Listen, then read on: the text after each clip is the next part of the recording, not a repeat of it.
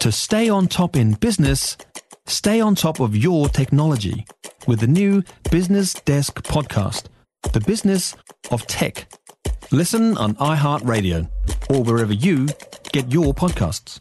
Lab workers in uh, Auckland and Christchurch, it turns out, have caught illnesses from the samples that they're working with. So, two of them have caught typhoid, and the workers at one lab were exposed to toxic fumes. Now, Health New Zealand says it's now going to check the safety of these labs. With us now is Bryan Raill, the Apex Union Lab Workers President. Hey, Bryan. Hi. How is this happening? Well, there's inherent risks in working in laboratories, and um, this intervention by Te Whatu Ora to assess its risk is a good thing. But um, as those cases highlight, um, our lab workers who've served us well through the pandemic and and uh, certainly need to be looked after and have their safety maintained. Are they not wearing PPE?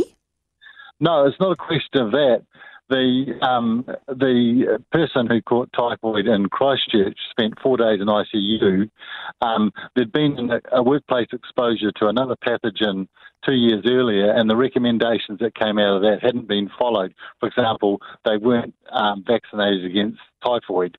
For example. Oh, I see. Okay. Now, what can be done about this, right? If Health New Zealand's going to take a look at this, see if they can tidy things up, what are the obvious things that they could tidy up?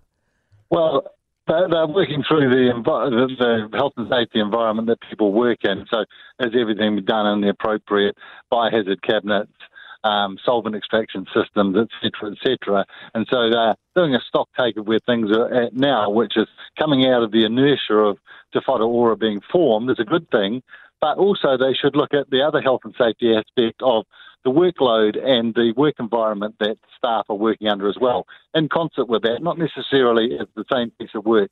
Mm. Hey, David, uh, uh, Bryan, thank you very much. Really appreciate it. It's Bryan Raill, Apex Union Lab Workers President. For more from Heather du Plessis-Allen Drive, listen live to News Talk ZB from 4 p.m. weekdays or follow the podcast on iHeartRadio. If you enjoyed this podcast, you will love our New Zealand Herald podcast, The Little Things, hosted by me, Francesca Rudkin, and my good friend Louise Ayrey. We focus on all the little things that you can do to make a positive impact on your life and to cut through the confusion from the health and wellness industry.